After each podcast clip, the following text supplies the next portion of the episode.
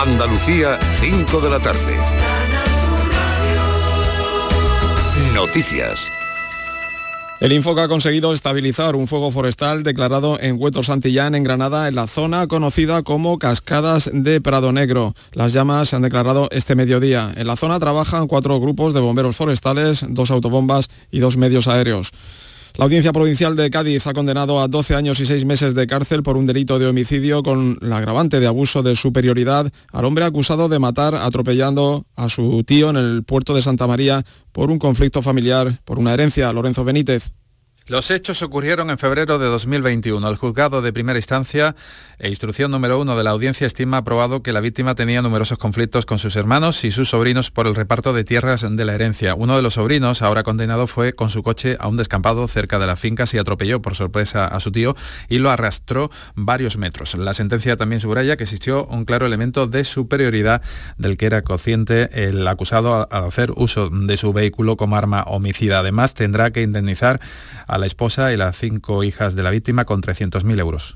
Los padres de Marta del Castillo impugnarán el archivo de la pieza separada de la búsqueda del cadáver. Plantearán un incidente de nulidad ante la audiencia, si no prospera su primera medida. La Audiencia de Sevilla y el Juzgado de Instrucción han archivado hoy dicha pieza. Y la huelga de trenes convocada por CGT afecta este lunes en Córdoba a 17 trenes que vienen desde Sevilla. De ellos, 7 corresponden al tramo de esta tarde, de 6 a 8. Alberto de la Puente. Los paros convocados por CGT reclaman una subida salarial que acerque los sueldos de los trabajadores de Renfe a la situación actual y al incremento de precios. Antonio Romera es el delegado de CGT Renfe Córdoba. Nosotros reclamamos una mejora para todos los trabajadores, pero sobre todo para los que entran, porque el futuro de la empresa está en los que entran. Yo a fecha de hoy me falta un mes para cumplir 60 años y estoy más cerca de la salida que continuar en la empresa. Pero un chaval que haya entrado con 22 o 23 años le queda todavía un tiempo grande. Si me entra con un recuerdo de que el salario suyo es por debajo de otro que está haciendo el mismo trabajo suyo, ese es el que tiene que luchar. Los paros volverán a repetirse esta semana, el viernes día 11. Y en Sevilla, la Fundación Cajasol retoma hasta ahora el maratón prenavideño de donación de sangre. María José Molina. Las puertas de la Fundación Cajasol van a estar abiertas hasta las 9 de la noche. Se calcula que a lo largo de toda la jornada se van a recibir más de 600 donaciones. Quienes ya han donado nos explican cuáles son sus motivos. Es bueno para la sociedad que haya donantes, y más en esta fecha ahora que vienen ahora, que se necesitará sangre en todos los hospitales. Porque hay que salvar muchas vidas y es muy necesario. Fundamental, es fundamental. Casi siempre en el hospital se quedan sin sangre. A ver, alguna vez te puede hacer falta a ti. Ya es que soy donante. En la medida que yo pueda ayudar, ayudo. El maratón está organizado por el Centro de Transfusión Sanguínea de Andalucía Occidental. Se han preparado también talleres de animación para los niños.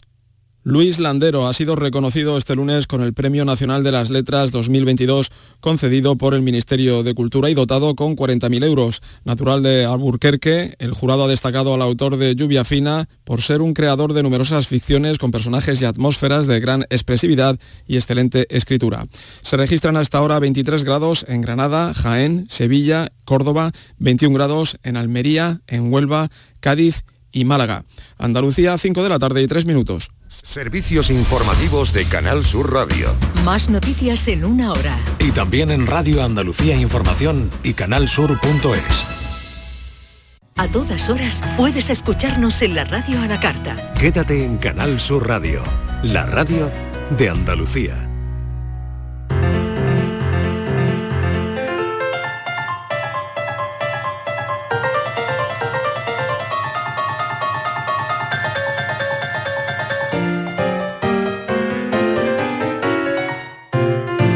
La paranoia de la tarde.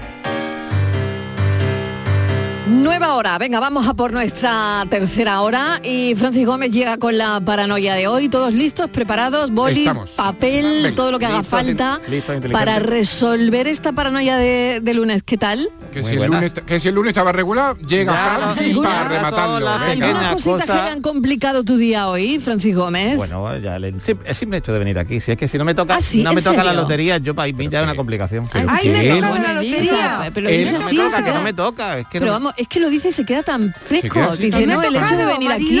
¿Te ha tocado? Que sí. Que no me ha tocado. A mí sí. Que me acaba de tocar. ¿Qué te ha tocado? ¿Qué te ha tocado? ¿Qué es lo de los sábados de la 11? ¿El sueldazo o el cuponazo? Pero si es el 11. No, pero el sábado que se juega, no, el sueldazo. Pues me ha tocado. ¿Pero te ha tocado el sueldazo y sigues trabajando? No, han tocado 4 euros. Ah, muy bien, vale. Muy bien. A mí me tocaron 30 y tantos euros en la primitiva y parecía que me había tocado. Oye, pero me ha tocado. Hombre, no son 4.000 ni 400.000. Bueno, por algo se empieza. Bueno, por eso voy a ir hoy, porque me han dicho que el dinero llama el dinero. Eso, te ronda. El próximo ya son 4.000. Pues venga, bueno, vamos con... Sabéis lo que está rondando, ¿no? La paranoia. Venga, vamos. Pero es que le está dando vuelta al folio. Sí, ojo, cuidado, porque estoy forzando el ambiente. Es que le está dando vueltas al folio. Cuando empieza a darle malo, ¿eh? Malo, porque está buscando el más folio, complicado. Cosas que te complican la vida. Francis, paranoia de Francis. Voy a dejar de elegir a Inmaculada, venga. Dime. ¿De números o de letras? Inmaculada, a ver, ¿eh? De letras. Vale. La otra vez dijiste letras y fue un horror. Entonces hablamos de números romanos. Hombre, quería decir números. No, venga, número. Sabéis que dicen que uno de los grandes fracasos de la cultura latina, de los romanos, era que no tenían el cero y la dificultad para hacer operaciones matemáticas. Pero hoy os voy a poner yo una operación matemática en números romanos. Venga. Yo creo que más o menos todos lo sabemos, pero si no lo recuerdo, el 1 se transcribe con una I. Sí. El 5 con una V, el 10 con una X, bla, bla, bla, bla, bla, bla. Vale. Bueno, pues os voy a preguntar, y es complicadillo, ¿cuál es el número entre el número 1 y el 1000 que necesita más letras en números romanos? Uy.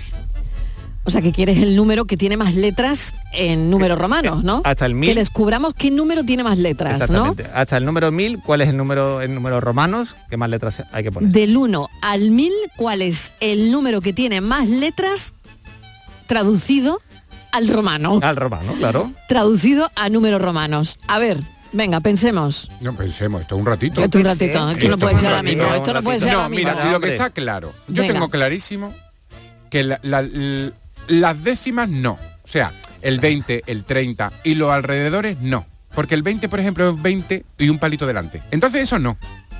Tiene que estar por ahí, navegando entre... entre el 1 y el... No sé si me estoy explicando, pero... Voy a dar alguna pista, ¿vale? Está más cerca del 1000 que del 1. Hombre, tienes más cerca del 1000 que del 1. Entre el 1 y el 1000, ¿no? Claro. Más cerca del 1000, o sea que hemos descartado no ya algunos. O sea que hay que ser... El D era 500. El 3 no es. El D 999. El D son 500, 500, 600, 700. Bueno, ya sabemos que quien lo averigua dice lo sé y se calla. Luego, ¿eh? Venga. No, se calla. Bueno, venga. Bueno, nada. Os voy a dar otra pista. Vale, bien, hoy está generoso. Hoy está. No, porque sabe que es complicadísimo. Hay 3 I, 3 X y 3 Cs. 3 I, 3 X y 3 C. ¿Qué dices? Uy. 3 I's, pero no en ese orden. No. En ese orden, claro. 3X. Y la D también tiene que estar. 3X. Bueno, digo las que están en grupitos de tres. Bueno, pues nada, aquí, si lo saben, llamen a Francis Gómez, que a él le va a dar mucha alegría. Claro que sí, hombre, por favor. Venga, hasta ahora. Hasta luego. La paranoia de la tarde. Sevilla. Canal Sur Radio. Estamos deseando volver a verte en Rute. Hemos preparado anisados, dulces y chacinas con más cariño que nunca. En nuestros museos vivirás experiencias inolvidables. Rute por Navidad. Diputación de Córdoba y Ayuntamiento de Rute.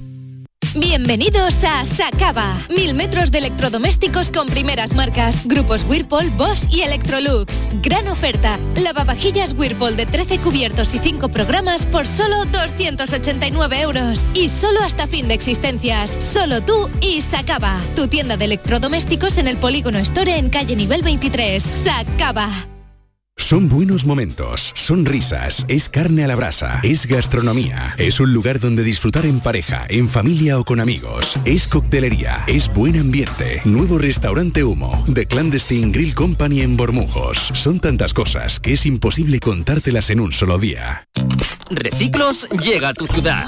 La nueva aplicación con la que podrás ganar premios solo por reciclar. Participa reciclando latas y botellas de plástico de bebidas. Cuida tu entorno y gana premios.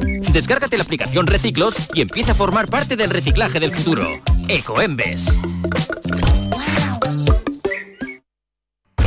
Si piensas hacer obras en tu vivienda, tenemos un plan. Si vais a reformar vuestro edificio, tenemos un plan. Porque en Andalucía hemos puesto en marcha el Plan Ecovivienda, para que nuestro hogar sea más ecológico y accesible. Unas ayudas de hasta el 80% del coste de reformas en edificios y del 40% para obras en viviendas. Mejora de envolventes en fachadas y cubiertas, instalación de placas solares, aerotermia. Infórmate en la web del Plan Ecovivienda, en el marco del Plan de Recuperación, Transformación y Resiliencia financiado por la Unión Europea Next Generation EU. Junta de Andalucía.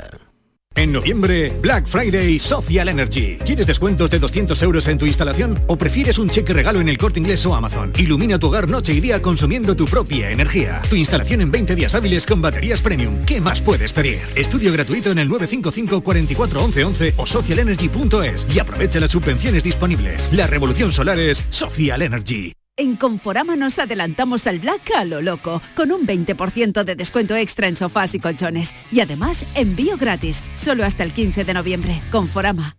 ¿Y tú?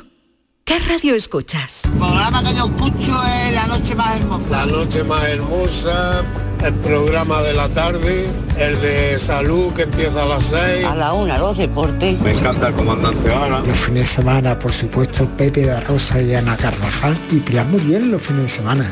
Canal Sur Radio, la radio de Andalucía. Yo escucho Canal Sur Radio. En Canal Sur Radio, Por tu Salud, responde siempre a tus dudas. La circulación sanguínea, algo que a veces da complicaciones en nuestro organismo. Este lunes nos acercamos a la angiología y a la cirugía vascular, que son las disciplinas que se ocupan de los males de la circulación. Como siempre, lo hacemos con tus preguntas y con los mejores especialistas en directo. Envíanos tus consultas desde ya en una nota de voz al 616 135 135. Por tu salud, desde las 6 de la tarde con Enrique Jesús Moreno. Más Andalucía, más Canal Sur Radio.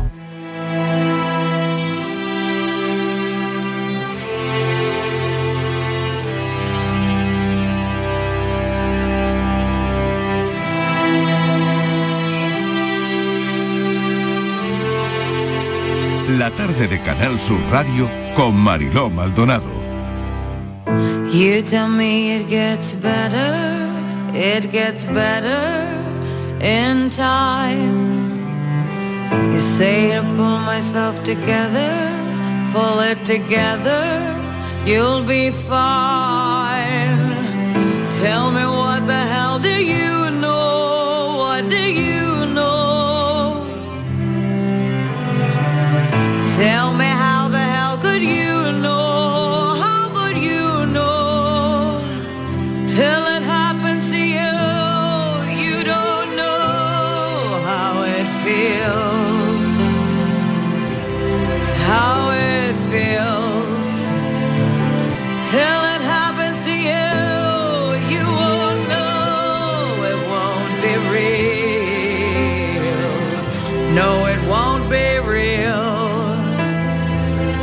Won't know how. Esta no es la primera vez que ponemos esta canción en el programa de Lady Gaga y que representa mucho.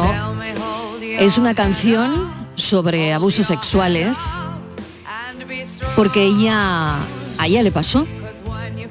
Ella con 19 años sufrió una violación y tal vez esa sea una de las razones por la que esta canción que están escuchando está llena de verdad y llena de sentimientos, si así lo transmite.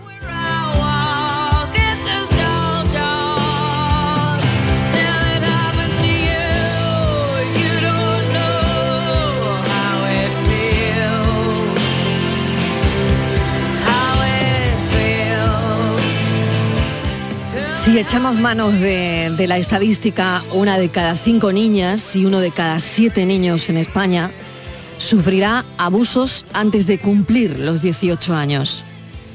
Yo tengo un libro de María Andújar que se llama La voz de los silenciados, que habla de muchas cosas y también de esto. Voy a entrevistar a la protagonista de este libro, a la protagonista de La voz de los silenciados. Mónica, bienvenida. Buenas tardes, Mariló. Gracias por acompañarnos en la radio. A ustedes por esta oportunidad. Mónica, ¿cuándo te das cuenta que hay algo extraño en tu vida, en tu familia? ¿Cuándo? Creo que en la adolescencia. En la niñez es más la vergüenza, el miedo a que te descubran, te sientes culpable, ¿no? Porque sabes que algo hay malo, que está pasando algo malo y que tú lo estás permitiendo de alguna forma, ¿no? Entonces, hasta que tú no empiezas a tener un poco de madurez y a sentir, digamos, creo que tiene que ver con las hormonas, ¿no? Con la sexualidad, y empiezas a despertarse, te empiezas a dar cuenta de que no, realmente no es normal. Y es cuando intentas, ¿no? Decir, basta, se acabó, aquí. ¿Cómo defines tu infancia? Oscura, muy oscura. ¿Oscura muy, por qué? Pues, bueno, aparte de, bueno, como imaginas, ¿no? Los abusos sexuales, la incomprensión. Yo era como un bicho raro. No podía ser yo en ningún momento. Entonces, por eso digo oscuridad, porque nunca he podido definirme como persona de pequeña. A todo el mundo tenía que ocultarle lo feo, lo oscuro, lo sucio que había en mí, ¿no? Entonces, a mis amigos jamás les he hablado. Procuras esconderte siempre de todo. Y el que se esconde vive en la oscuridad, evidentemente. ¿Qué escondías, Mónica? El miedo, la vergüenza, constantemente el estado de alerta, ¿no? Si mi madre se va y arriba está mi hermano y a ver quién hay en casa, y también mi hermana es pequeña, que no les pase a ella. Eran tantas cosas que esconder. ¿Tu hermano abusó? Mi hermano mayor, que me lleva a mí 12 años y a mi otra hermana 15, abusó de nosotras siendo niñas. ¿Eso cómo se encaja el resto de la vida, Mónica? Por etapas. Se va encajando por etapas. Por etapas, sí. No es algo que tú un día encaje como un puzzle y digas ya, superado, ¿no? O como pasarte una pantalla de un videojuego, no va así, no funciona así. De hecho, cuando te crees que tienes cosas ya colocadas en su sitio, se caen y y tienes que volver a recolocarlas. Es difícil, es muy difícil. Pero bueno, se puede. ¿Tú hablas con tu entorno familiar de lo que está pasando? ¿Cuándo? Porque tú recuerdas la primera vez que ocurrió y recuerdas en tu entorno familiar que de alguna manera lo cuentas, lo dices, ¿recibes apoyo de la familia? Mira, en mi caso la primera vez que ocurrió no lo recuerdo porque yo dormía en el mismo cuarto que mi hermano, el que abusaba, ¿vale? Entonces yo no recuerdo cuándo fue la primera, me acuerdo cuándo fue la última, que fue con 11 años, y fue cuando le dije basta. Pero nunca me atreví a contarlo hasta que descubrí que mi hermano abusaba de mi hermana también, mi hermana pequeña. Lo descubrí de una manera horrible, entrando en la habitación sin avisar, lo descubro y se me rompe el mundo. Egoístamente, una parte por mi hermana, evidentemente, mi hermana, y otra parte por, oh no, todavía sigue este demonio aquí, ¿no? Algo que yo creía ya, yo tenía 14 años por aquel entonces, creí que lo había enterrado ya, que ya era algo que yo no iba a volver a mirar, y verlo otra vez en las carnes de mi hermana, ¿no? Como que me rompe. Y ahí sí me atreví a hablar con mi madre. Fue la primera vez que yo lo puse en manifiesto. Hablé con mi madre y, bueno, mi madre tiene una mentalidad machista, de verdad, del machismo que existe realmente, y era, a mi hijo no lo destruyes. Nos llamó, no sé si eso después de en la radio. Se puede decir todo. Nos llamó putas a las dos, putas conspiradoras, y nos dijo que jamás volviésemos a hablar del tema. ¿Y a partir de ese día te diste cuenta que estabas sola? A partir de ese día descubres que las personas que te tienen que querer, que te tienen que cuidar y proteger, no están. Y entonces pasa un tiempo anulada de negación, de pero perdida. ¿Cómo sigues ahí viviendo? ¿Cómo sigues en esa casa? Hombre, tienes 14 años, no tienes opciones. Tampoco tienes opciones de contárselo a nadie porque aprendes, ¿no?, que a la persona que te tiene que ayudar no lo hace, los demás tampoco lo van a hacer. ¿Cómo es la vida así? O sea, una menor de 14 años que le dice a su madre que tu hermano ha abusado de tu hermana, que después le cuenta que tú fuiste abusada y ella mira para otro lado. Pues es terrible, es conflictiva, es una vida conflictiva. Es una situación en la que lo que debería de ser no es, y no lo entiendes, porque no tienes la madurez, evidentemente, de entenderlo. Entonces, nace una relación de amor-odio hacia tu madre, una relación de ¿por qué no me quieres?, la culpa es mía, seguro que no soy yo lo que tú querías. Buah, empieza ahí un tormento y eso pues con la vida pues va... Yo me fui de mi casa muy joven, cumplí los 18 un día 20 y un 30 ya no estaba en casa. O sea que al ser la protagonista Mónica, de este libro, La voz de los silenciados. Claro, aquí se leen todas las etapas, ¿no? Sí. Desde tu niñez. Desde que nazco. Pasando por la adolescencia, ¿cómo fue la tuya? ¿Cómo es una adolescencia de una persona que ha sido abusada, de una niña que ha sido abusada? ¿Cómo es la adolescencia? Pues mira, el capítulo en sí se llama La máscara de la adolescencia, del adolescente, perdón. Y es por eso mismo, porque te pones una máscara y finges que eres todo lo contrario a lo que hay dentro de ti. No permites por ningún motivo que nadie descubra lo que llevas dentro, porque en mi caso era un poco de orgullo, ¿no? Que no me señalen, que no me digan. Odiaba, por ejemplo, que si faltaba mucho a clase porque no podía, mis profesores me echasen una mano, yo decía, no, yo soy igual, ¿no?, que los demás. Era como, no quiero que nadie me regale, no quiero que nadie sienta lástima de mí. Entonces te pones una máscara, vas de valiente por la vida, de echada para adelante, y bueno, a veces hoy con 39 años que voy a cumplir, me descubro todavía vistiéndome por la mañana muchas veces la máscara, ¿no? Y dices tú, María, Mónica, relájate.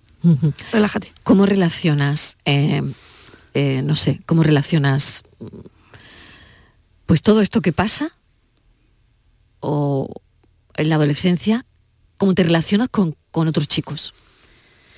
En la infancia fue más dura. Me imagino que con esa máscara otra vez, ¿no? Fue muy dura porque no sabía ponerme esa máscara, entonces me apartaba, era una niña aislada que sufría bullying, que era la distinta, la rara, no tenía amigos, pero cuando cambié del colegio al instituto decidí que no quería vivir más así, que quería ser la que yo era, una niña divertida, con ganas de parlanchina, bromista. Entonces, para poder ser esa niña me tenía que esconder toda la oscuridad que hay. Entonces lo conseguí, me volví una experta mentirosa y saqué a la Mónica que yo quería que saliese, ¿no? A la que soy hoy día, claro. Bromista, disfrutando, viviendo la vida.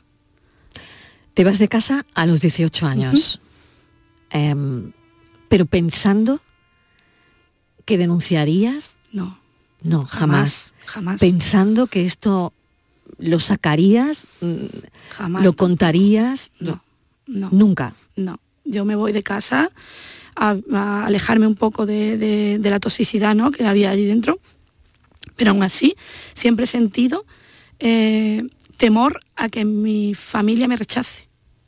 Era tan la dependencia emocional que tenía con ellos, que tenía miedo de que me rechazaran, de no pertenecer a ellos. O sea, ha sido ya bien entrada mi edad de ahora cuando yo me he dado cuenta de que yo no quería estar en ese nido, ¿no?, de ratas, como yo llamo, pero hasta hace unos pocos años yo anhelaba que me aceptasen, que me quisiesen, que no me vieran como la mala, ¿no? La mala, la que denuncia, la que señala, la que habla del tema, la que promueve la mierda, como siempre me decían.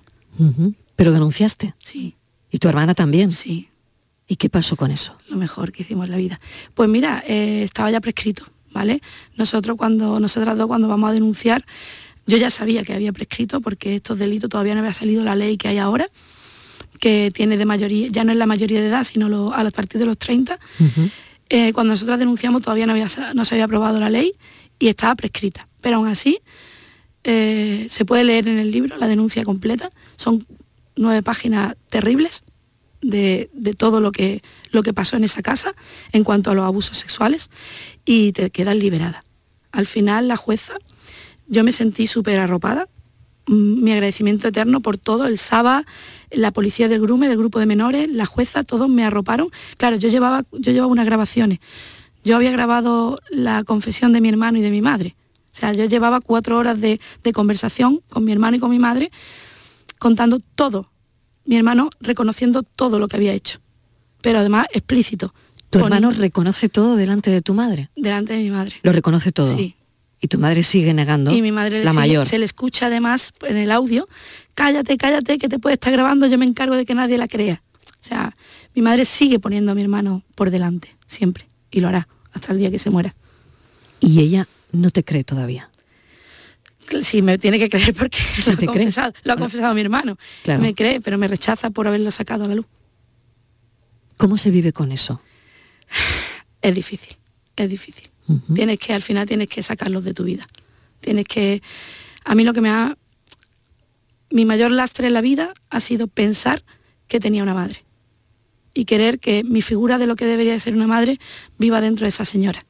Cuando ya descubro que yo nací huérfana porque realmente no he tenido una madre, se vuelve todo un poco más fácil.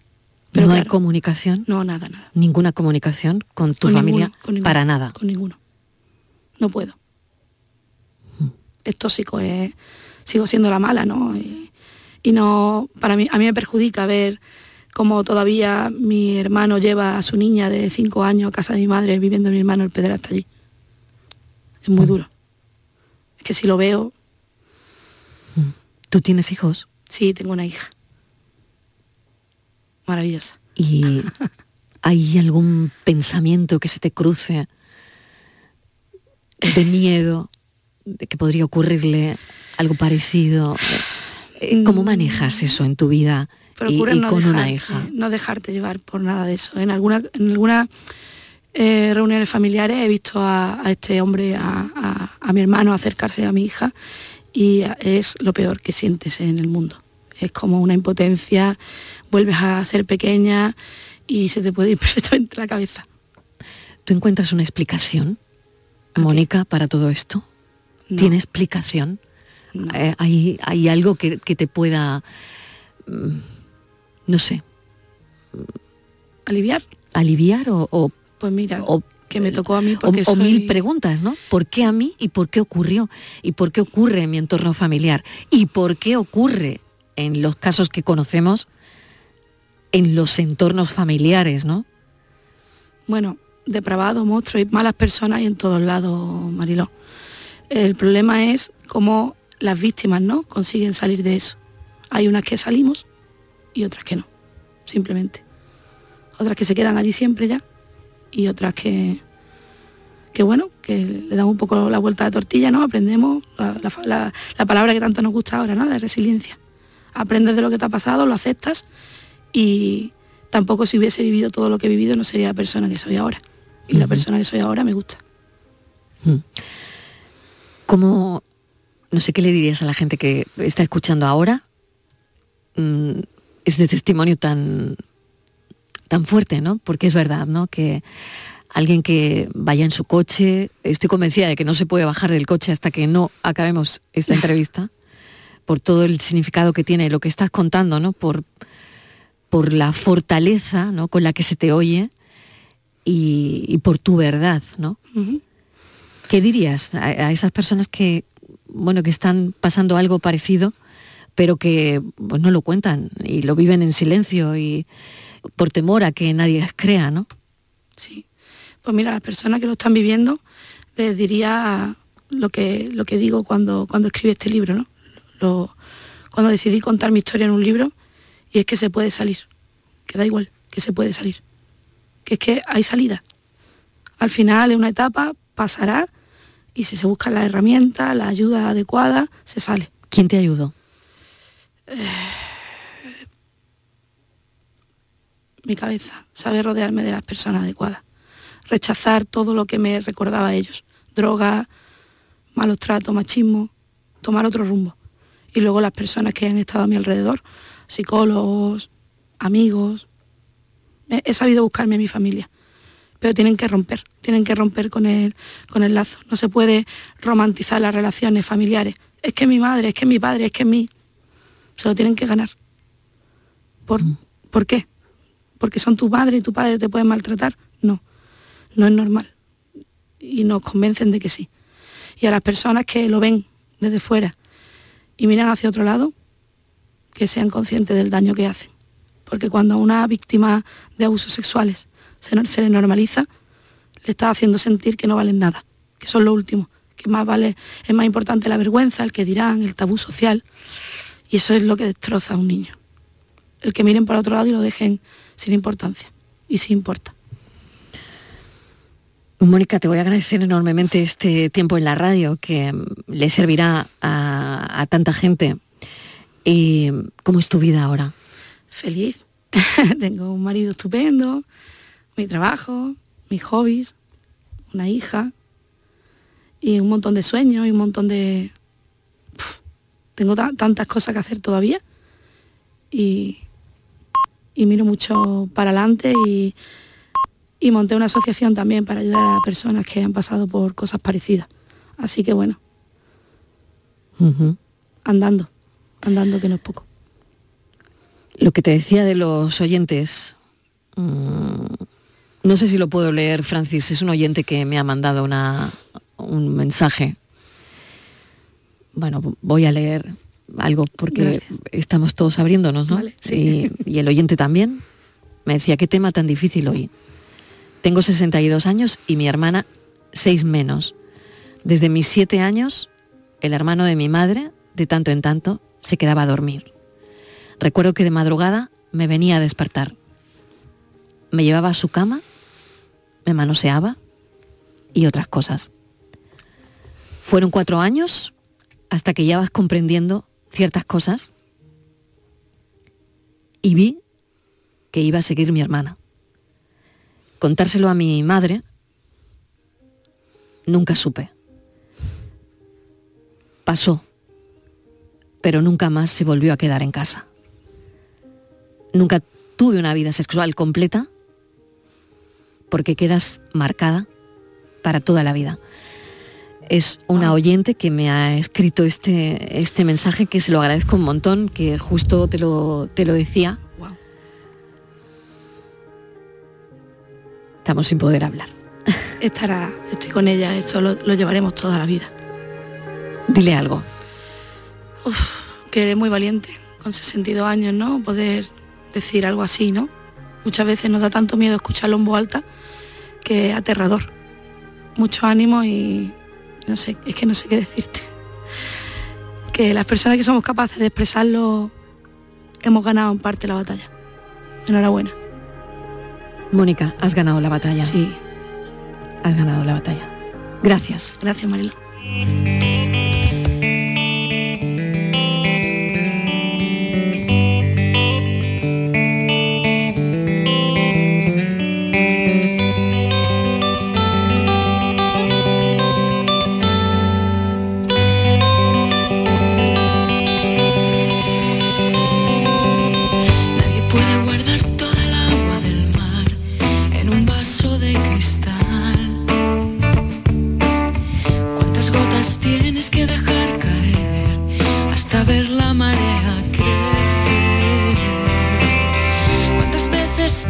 Sonreír. Esta no es manera de vivir. ¿Cuántas lágrimas puedes guardar en tu vaso de cristal?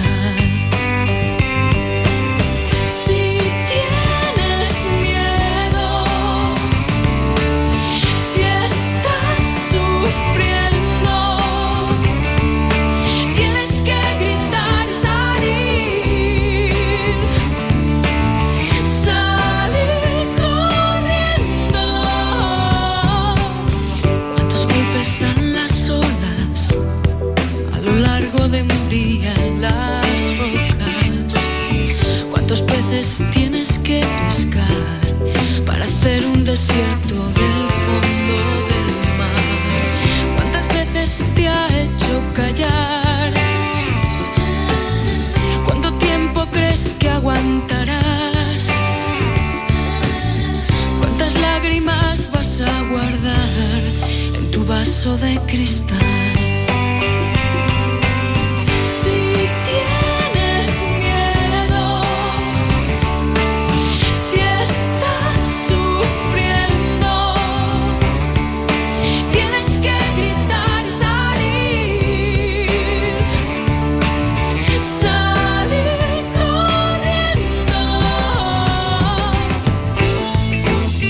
La tarde de Canal Sur Radio con Mariló Maldonado. También en nuestra app y en canalsur.es.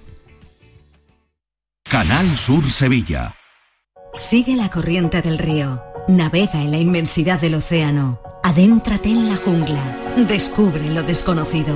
Sumérgete en un mundo de medusas. Rodéate de peces tropicales y echa raíces en el manglar. Ya estás conectado. Déjate abrazar por el mar. AcuarioSevilla.es Trabajo en equipo. Bien ahí los 8. Compromiso. Nadie se descompone. Esfuerzo. Seguimiento cada parada. Sacrificio. Dicen que nunca se rinden. Constancia. Sigo. Amor por unos colores. ¡Vamos, Betis! ¿Te lo vas a perder? Regata Sevilla Betis. Sábado 12 de noviembre, desde las 10:15 en el Muelle de las Delicias. Hola, soy Ángel Yacer y este jueves estreno en el Cartuja Center La Jaula de las Locas, la gran comedia musical de Broadway. Espectacular, emocionante, divertida. La Jaula es la fiesta a la que no puedes faltar. Solo hasta el 13 de noviembre, 7 únicas funciones. Entradas en Cartuja Center y lajauladelaslocas.es. Luz, música.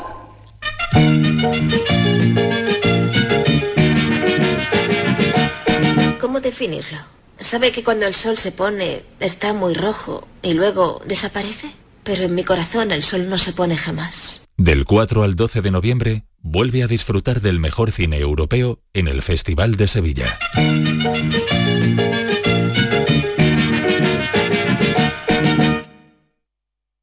Hola, soy Salvador Dalí. Y si además de avanzar en inteligencia artificial, investigamos más nuestra inteligencia natural, quizás así podamos vencer enfermedades como la que yo sufrí, el Parkinson. Apoyemos la investigación en enfermedades neurodegenerativas. Entra en fundacionreinasofía.es.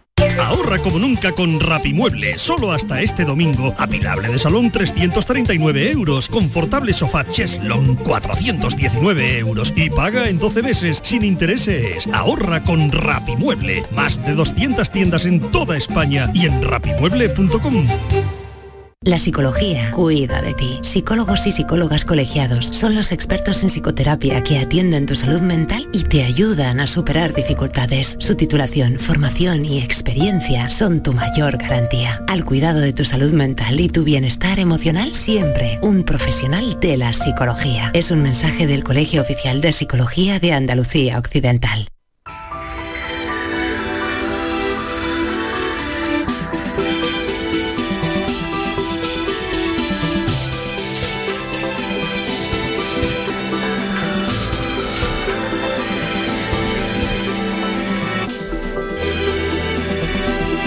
Enrique Jesús Moreno, bienvenido, buenas tardes, ¿cómo estás? Avanzamos. Hola. Contenidos de las 6:05. Muy bien. Aproximadamente por tu salud. Vale, pues mira, te voy a contar que vamos a hablar de la angiología, y la cirugía vascular, que es una disciplina no del todo muy conocida que va más allá del tratamiento y abordaje de las varices entre la población. Hay determinados males y determinadas circunstancias que es necesario abordar desde esta especialidad médica. Los miembros de la Sociedad Andaluza de Angiología y Cirugía Vascular han desarrollado este fin de semana su congreso en Huelva y vamos a aprovechar para hablar con su presidente, el doctor Javier Martínez Gámez, y con la doctora Estrella Navarro, que nos van a acompañar para poner las cosas con toda claridad sobre la mesa. Así que eso es lo que tenemos por delante, compañeros, oyentes, y vamos a hablar de cómo es necesario mantener esas arterias, ese sistema circulatorio, tanto arterias como venas, circulación de retorno, en buen estado, en buenas condiciones. Y si no hay más remedio, a ver qué es lo que hay que hacer. Muy bien, pues todos los detalles, todos los consejos a las 6:05 de la tarde. Gracias, Enrique, un beso, buen programa. Vale, igualmente, chao. ¿Y tú? ¿Qué radio escuchas? Es el Carrusel Taurino, de los domingos por la tarde. Yo prácticamente me llevo todo el día con ustedes, con Mariló, con cafelito y beso, y lo de salud, también lo escucho. El tuyo, me gusta La Noche Más Hermosa. Canal Sur Radio, la radio de Andalucía. Yo escucho Canal Sur Radio. La Mañana de Andalucía, con Jesús Vigorra, es tu referencia informativa de las mañanas de Canal Sur Radio. Desde bien temprano, desde las 6 de la mañana, te cuento toda la información de cada día, las cosas que te interesan y que te afectan. Analizamos la actualidad en la tertulia, te ayudamos con tus problemas y buscamos el humor y el entretenimiento que te gusta. Ya ves, lo mejor para nuestra gente. La Mañana de Andalucía con Jesús Vigorra, de lunes a viernes desde las 6 de la mañana. Más Andalucía, más Canal Sur Radio.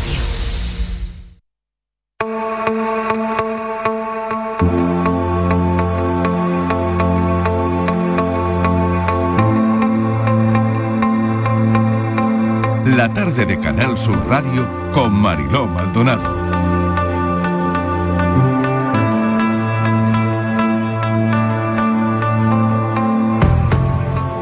Llegan los más jóvenes a refrescar la radio. Imprescindible esta charla que tenemos con ellos los lunes a esta hora, por muchos motivos. Pero bueno, si no los han escuchado nunca, seguro que se engancharán a la charla de hoy. Vamos a saludar a las personas que hoy conforman esta charla. Javier Soto, ¿qué tal? Buenas tardes. Miguel Ángel Sastre, hola Miguel Ángel. ¿Qué tal? Buenas tardes. Ana Barranco, hola Ana. Hola Mariló, ¿qué tal? Carmen Fan, ¿qué tal? Hola, ¿qué tal? Bienvenida Carmen, ¿cómo estás? Te oigo bajita y ahora, sí, a ver, ¿mejor? Ahora me escucho mejor. Ahora mejor, perfecto. Ahora perfecto, que está en nuestro estudio de Sevilla. Bueno, estamos todos repartidos, pero yo quería hoy poner el asunto del cambio climático, bueno, por todo lo que estamos viviendo. Primero los eventos meteorológicos algo extremos, ¿no? Y todo lo que está pasando hoy, ¿no? Sobre todo esa cumbre. Hablábamos al principio del programa si son importantes las cumbres, si no, si creéis que las cumbres sirven para algo o al final no para tanto, Miguel Ángel. Pues a ver, yo creo que sí que sirven, por lo menos primero para concienciar y para dar visibilidad sobre un tema en concreto, en este caso el tema climático, y después también para que se firmen una serie de acuerdos que también son necesarios, aparte de la concienciación. ¿Cuál es el problema? Que seguramente después o Javier o cualquiera de las personas que me acompañan también lo digan, que aquí una serie de países firman esos compromisos, pero después hay otra serie de países que son vitales a la hora de luchar contra el cambio climático, que o bien no los firman o firmándolos los van a acabar incumpliendo. Entonces, y ni van a la cumbre, ¿no? Sí, que eso sería, justamente. Eso. No, que eso sería otra historia. ¿Por qué no van los países que más contaminan, no? Bueno, esto es un poco, yo creo que un poco paradójico, ¿no? Porque al final no interesa tampoco atajar el problema ahí, ¿no?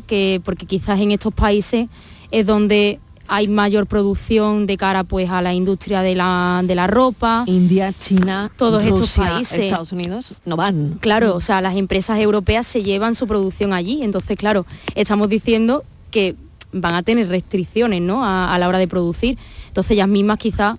Es irónico, porque quizá ahí es donde se debería atajar el problema, es donde principalmente puede que se encuentre, pero claro, va en contra del capitalismo, ¿no? Por así decirlo. Carmen, ¿tú piensas lo mismo? A ver, a mí Carmen. Me ha parecido muy curioso porque estaba hoy leyendo y he visto que entre los países más contaminantes los cuatro son China, Estados Unidos, India y Rusia, si mal no recuerdo, y de esos cuatro, tres, en concreto China, India y Rusia, no asisten a esa cumbre, que suponen entre esos tres un 42% de las emisiones de CO2.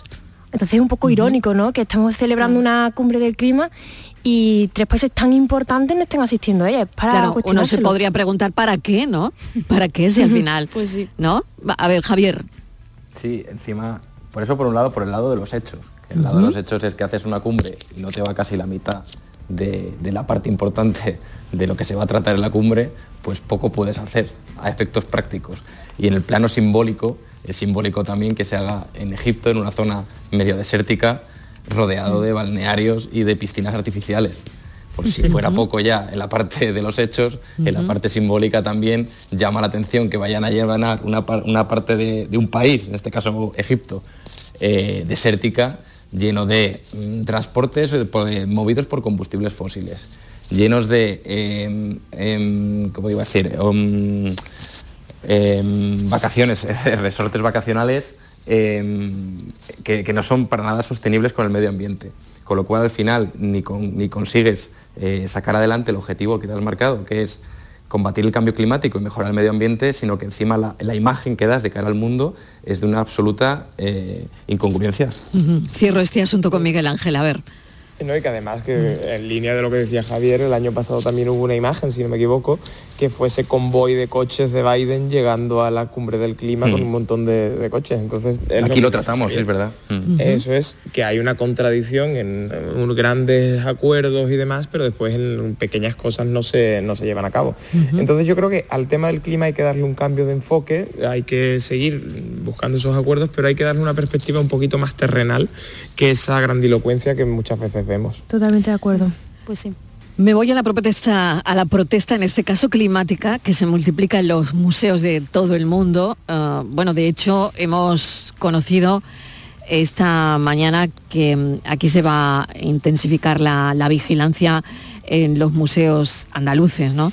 Porque, bueno, hemos visto ese agitado debate por la utilidad de que algunos creen que tienen las acciones extremas que están llevando a cabo con los cuadros, lanzan, ¿no?, pintura, comida, sopa de tomate, en fin, este tipo de historias. ¿Qué os parece? A ver, Ana. A mí es que, sinceramente, o sea, esta palabra es muy fuerte quizás para decirla, pero a mí me parece una completa locura, una aberración hacer eso, porque yo creo que los símbolos pueden ser muchos, pero me da la sensación de que atacar, por así decirlo, a una obra de arte que tiene tantos años, que tiene tanta importancia, me parece que no es la forma para nada de hacerlo, porque además se está viendo, o sea, se están repitiendo estos actos, pero es que se está viendo que la imagen que tienen y la imagen que tiene la gente que lo hace es muy mala, o sea, que yo creo que me da la sensación de que muy poca gente apoya que te vayas a un museo tan importante, ahora como el último ha sido en el Prado, tal, o me parece que no tiene apoyo para nada y no le veo sentido hacerlo cuando creo que podría haber muchas maneras de... porque tenemos las redes sociales, tenemos también la calle, o sea, tenemos yo creo que muchas formas de protestar, que no tirando tomate al cuadro de los girasoles de Van Gogh, que yo cuando lo vi, sinceramente, me dio una pena terrible y menos mal que al final no le pasó nada. Miguel Ángel, tú que eres arquitecto, a ver. Yo no lo sé. En eso estaba de acuerdo con... Tu concepto, no sé, lo que sientes, ¿no? Claro, a mí me parece también una locura, me parece que es mezclar dos temas que no tienen nada que ver, y el problema es el efecto llamada que se está produciendo, porque ya se ha visto una, a la semana otra, y vendrán más. Es verdad que se puede intensificar la vigilancia, pero que esto ya va a ser una tendencia que se va a ir repitiendo. Yo es que volvamos a lo mismo, creo que hay muchísimas formas de luchar contra el cambio climático, mucho más tangibles, y como arquitecto, por ejemplo, te digo que el investigar en construcciones sostenibles, que sean eficientes energéticamente, y eso es una medida mucho mejor que cualquier tipo de manifestación que se haga, y por supuesto que destrozar una obra de arte. Entonces yo es que lo veo la cosa más absurda y más patética que recuerdo mucho tiempo. Carmen, ¿tú lo ves absurdo, patético? A ver, ¿cómo lo ves tú, o sea, Carmen? Es verdad que estoy de acuerdo que tengamos que traer a tierra, que sea visible todo el tema de reivindicarnos, pero por ejemplo, evidentemente los medios no son estos, porque al fin y al cabo estás dañando algo que es muy querido, muy valorado por muchas personas, y al final estás consiguiendo el efecto totalmente contrario. Estás haciendo una reivindicación que no consigue calar en mensajes las personas que de verdad necesitan decir, oye, pues el cambio climático es una cosa que estamos viviendo y necesitamos cambiar. Sino que no solo no consigue eso, sino que además produce cierto rechazo. Porque todo el mundo con los que he estado hablando les ha parecido, bueno, ya lo vemos lo que estamos hablando aquí, que es una aberración, que es absurdo, que es patético, entonces no está consiguiendo el fin que busca. Por lo tanto, me parece que no son los medios. Javier. Sí, añadido a lo que han dicho, es que al final lo fácil, lo absurdo es pegarse a un cuadro o tirar una sopa de tomate a una obra de arte. Aquí lo difícil es leer, estudiar, esforzarse, comunicar y fomentar el pensamiento crítico, primero el tuyo y luego, si quieres cambiar la sociedad y la realidad, el de la gente que te rodea y el de la opinión pública. Y es de eso saben mucho Pilo y Aurora, que hoy no están con nosotros, pero que siempre suelen estar, que llevamos todos los que estamos aquí, hablando contigo, Mariló, años tratando este tema de cambio climático, fomentando el pensamiento de los jóvenes. Exacto. Y, que habría conseguido, claro, pensamiento crítico, que consigues tirar una sopa de tomate a un cuadro, pasa absolutamente de nada, de llenar un titular un día y de molestar a la opinión pública y hacer más daño a la causa que dices defender. Pero ¿qué me decís de la viralidad, no? Ha cerrado informativos, no sé, ¿qué pensáis de eso? Porque se ha viralizado enseguida, ¿no? Claro, es que es llamativo el hecho de que ocurra algo así, o sea, y me parece que es importante que, evidentemente, que los medios de comunicación le den visibilidad a algo así, pero también es que es eso, yo creo que ellos mismos se están cayendo por su propio peso. O sea, es el hecho de que lo que comentábamos, yo creo que todos lo hemos dicho en nuestras intervenciones, que provoca rechazo. Entonces yo creo que eso ya sería un poco el clic, ¿no? De decir, vamos a hacerlo de otra forma, porque creo que no está consiguiendo el efecto. Me da la sensación. Claro, es que cuando tienes una causa que es loable y demás, y tienes justificación, y estiras tantísimo el chicle y la llevas tanto al extremo, al final la acabas ridiculizando prácticamente y te afecta negativamente, y es lo que está pasando, que habrá gente que esté ahí en esa delgada línea del tema del clima y tal, y tienen esa justificación perfecta para decir, oye, es que son, esto es una auténtica locura, fanáticos, etcétera, etcétera. Entonces, como decía Javier, aquí se trata sobre todo de hacer una estrategia de conciencia, pero desde un punto de vista racional, no siendo auténticamente animales prácticamente. Claro. Os voy a proponer otro tema para cerrar. Tengo un estudio en el que, bueno, indican que hay mucha gente joven que a raíz de la pandemia ha cambiado su personalidad. El estudio dice que hayan cambios en la personalidad aparentemente ligados a la pandemia, sobre todo en jóvenes, que se reconocen menos amable. Ha utilizado la palabra neuróticos, más neuróticos, no sé, a mí no me gusta mucho, pero bueno, lo dice el estudio. Más neuróticos y menos amables. Oye, ¿sentís que habéis perdido amabilidad, Ana? No lo sé, ¿has perdido tú algo de esto? No lo sé, habéis hecho un análisis desde el 2019 hasta hoy de qué ha pasado en vuestra personalidad. Me he puesto a echarle un poquito de mirar hacia atrás, ¿no? Claro, de decir, bueno, realmente me he vuelto más hostil, no sé, no le doy los buenos días de la misma forma cariñosa a mis padres, no lo sé, la verdad, pero me da la sensación de que sí nos hemos vuelto un poco más frío, un poco más reticente, y mira que pillamos con mucha gana el ya poder volver a ir sin mascarilla, a abrazarnos, a no sé cuánto, pero me da la sensación de que ahora estamos un poco más reticentes con eso, y yo creo que sí, o sea, que en cierto modo sí nos hemos vuelto más fríos. Mi madre me comentaba también, dice, yo creo que estamos más irritados siempre, ella me lo dice todos los días, dice, en el trabajo me encuentro muchísima gente súper irritada, no sé por qué. Pues a lo mejor tiene que ver con todo esto, ¿no? Que nos ha dejado mucha tarita, un poquito. Un poquito, bueno, a ver, sí, bueno, el estudio lo dice, ¿eh? Dice que, bueno, lo ha publicado Plus One, no sé si os suena o no, pero ha detectado cambios en la personalidad en los últimos 2 años en un número significativo de gente, ¿no? Y se refiere también a los jóvenes, ¿no? Mucho. A los jóvenes. A ver, Javier, ¿cómo lo interpretas tú? ¿Tú cómo estás? ¿Tú más simpático, menos...? Yo cada año más simpático, Mariló. Sí, cada año que cumplo, no hay duda que más simpático. Vamos. Vale. Y más viejo también. Sí, pero a ver, ¿te crees este tipo de estudios? ¿No? ¿Crees que de verdad habría que analizar cómo lo han hecho, no? Sí, que lo estamos hablando además, un poquito por encima, pero claro. Bueno. Por hablar por encima, porque si no me equivoco, el estudio es en Estados Unidos, que ya sabes que cada país ha vivido esto... De una manera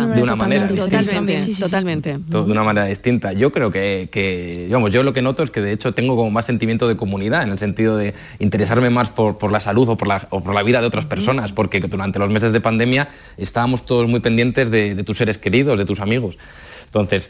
es mi sensación. Ahora, tendría que igual hacer un estudio durante varios meses para hablar en nombre de todos los jóvenes. Es mi sensación solamente. Bueno, a ver, Carmen. Yo creo que no sé si hasta el punto de neuróticos, pero sí que es verdad que nuestros hábitos han cambiado. Y la realidad que estamos viviendo ahora no es exactamente igual a lo que era en 2019, porque ha pasado algo muy importante en nuestra vida. Y yo creo que el hecho de, por ejemplo... no saludarnos con 2 besos durante muchísimo tiempo, eso nos ha influido y en la pandemia en un modo u otro nos ha cambiado a todos, porque hemos vivido algo que ha sido muy importante en nuestra vida. Entonces yo creo que sí ha habido cambio de personalidad. ¿En qué crees tú que has cambiado, Carmen? Pues yo, por ejemplo, el hecho de el contacto físico. Yo recuerdo que poco a poco yo creo que también lo vamos recuperando, pero sí que hubo mucho tiempo en el cual al estar alejados como que nos hizo como más reticentes a estar más cerca del otro. Entonces eso tengo fe en que poco a poco sí que se vaya recuperando y cada vez más, pero yo sí que noté muchísimo cambio, que cuando comenzaba a quedar con mis amigas y mis amigos decía, uy, ¿se puede dar 2 besos? No te doy 2 besos, te doy la mano, te doy el codo... Y entonces sí que cambio. Miguel Ángel, ¿tú en qué has cambiado? A ver. Pues mira, yo he cambiado en una cosa muy graciosa que en mi grupo de amigos también pasa un poco, que es el tema de los horarios. Ah. Que antes salías mucho más por la noche y alargabas mucho más las noches, pero ahora, desde el que fue la pandemia, aunque ya esté todo normalizado, pero como que te has acostumbrado a hacer más planes de tarde y menos de noche. Y eso es el cambio fundamental. Y cuando llega ya cierta hora, como que empiezas a estar más cansado. Eso no es la edad, ¿no? No es la edad. Pues no lo sé. Se lo estoy hablando con un millennial, ¿eh? Pero estoy hablando con un millennial, a ver. Pero es verdad que eso nos cambió mucho, lo del tema del tardeo, que se puso de moda durante la pandemia. Yo creo que eso ya se ha implantado mucho más. Y lo que sí que es cierto, a nivel de carácter y eso, yo creo que muchos jóvenes, que eso es para hablarlo otro día también, el tema de la generación de cristal y todo ese tipo de cuestiones, yo creo que muchos problemas que gente tenía de fondo, de inseguridades por las nuevas tecnologías, todo ese tipo de cuestiones se han acentuado mucho con la pandemia. Entonces, ahí sí que creo que en el tema de la salud mental sí que hay que hacer una reflexión después de la pandemia, porque es otra pandemia que está encubierta y que sobre todo los jóvenes no hablamos mucho de ella. Sí. Exacto, bueno, el índice de suicidios, ¿no? Como sube de manera exponencial cada día. Bueno, como no me queda tiempo, creo que esto lo hemos tocado ya con vosotros alguna vez, pero lo podemos volver a hablar la semana que viene. No os vayáis porque se acaba de sentar Francis Gómez con el resultado del enigma de hoy. Sí, bueno. A ver, ¿cómo ha ido eso? Ha ido muy bien, pero un montón de gente lo ha acertado. No me digas, sí, a mí me parecía hoy imposible. Bueno, pero fíjate tú. Venga, lo recordamos. Bueno, lo recuerdo. Casi que lo vamos a resolver sobre la marcha. ¿Cuál es el número entre el 1 y el 1000 que necesita más letras para escribirlo en números romanos? Buenas tardes. Yo tengo la mala suerte de que nunca salgo en antena. Pues ya hoy no. Venga. Participo.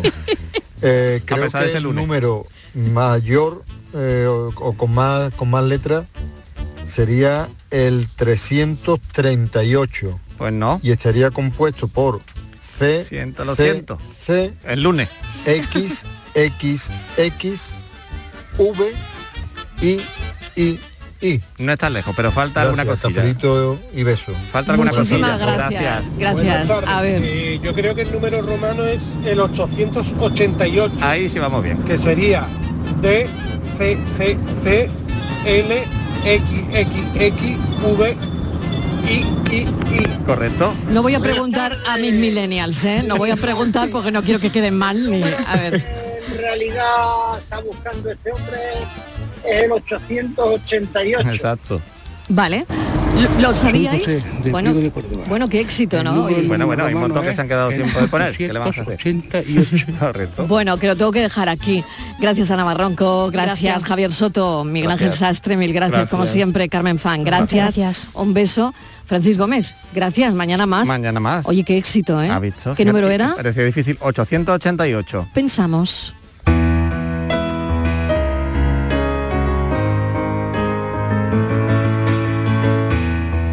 De cosas. Hoy se supone que va María Andújar a la radio, ¿verdad? Cuéntamelo porque me gustaría ir a las 5:50 o así, ¿no? ¿Estás poniendo?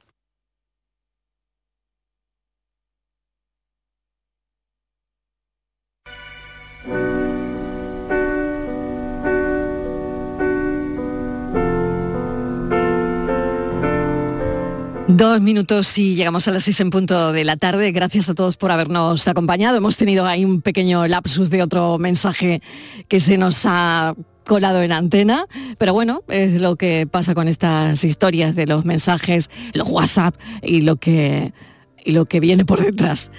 Mil gracias por todo. Un beso enorme. Mañana seguimos contándoles la vida.